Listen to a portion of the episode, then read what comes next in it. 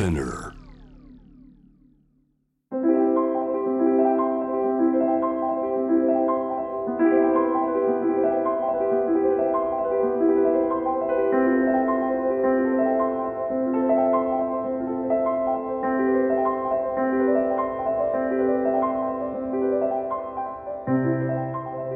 J-WAVE セレクションジェネレーショントゥジェネレーションストーリーズオブ沖縄2019年6月23日。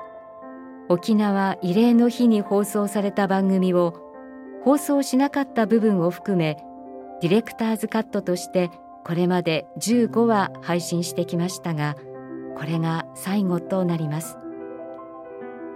実はジョン・カビラさんとお父様カビラ長生さんでこんなやりとりもありました。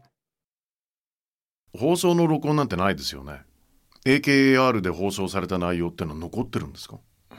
残ってないですね。残ってないと思うよ、で私はあのアメリカに留学中毎月あ留学だよりっつってそのミシガンステイトの曲ラジオ局で録音してはい。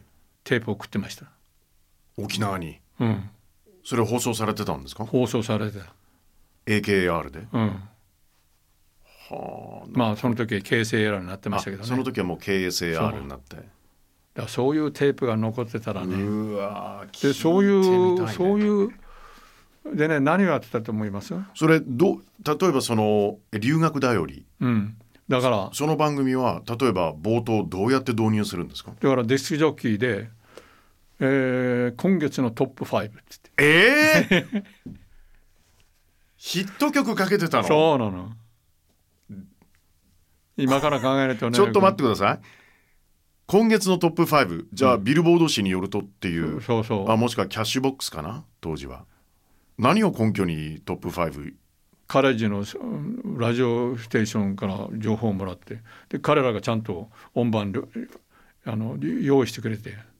で曲の準備だけしてこっちがへってかけてくれる逆球をして曲をかけて、うん。その間。あその台本は今も持ってます。ええ ぜひ見せてください、はい。それで話題はですねミシガンイーストランシングのそう。カビラ調整です。そもうそのミシガンステイトのラジオ局それでちゃんと技術担当誰々何々担当あ誰々ちゃんとクレジットを入れて。ちゃんとスタッフのクレジット入れて。そしたら曲のあれがこれで終わりますって。シャッて言うて当時のフェーダーはまだ丸い頃ですよね。そうそう丸い頃ですよ。こういうストレートじゃなくて、はい。あのはいつまみの方ですよね。そう。そうそうそう、うん。あれを同時に動かすのが大変なんですよね、うん。それであれでしたよ。あのその AKR 時代は本当にディスクジョッキーで私たち自身でレコード盤を回して放送してましたよ。はい。まあ原点ですよねラジオのね、うんうん。はい、だからディスクジョッキーっていうことはその当時から聞いてましたね。50年代半ばで、うんうん。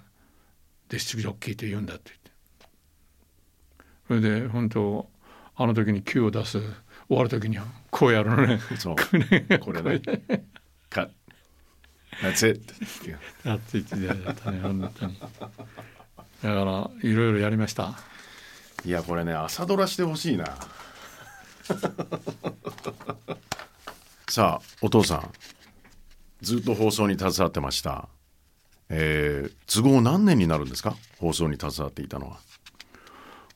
携わってっていうよりは放送に出てからっていうことになると小学校に上がる前にまさに。放送児童劇に出た。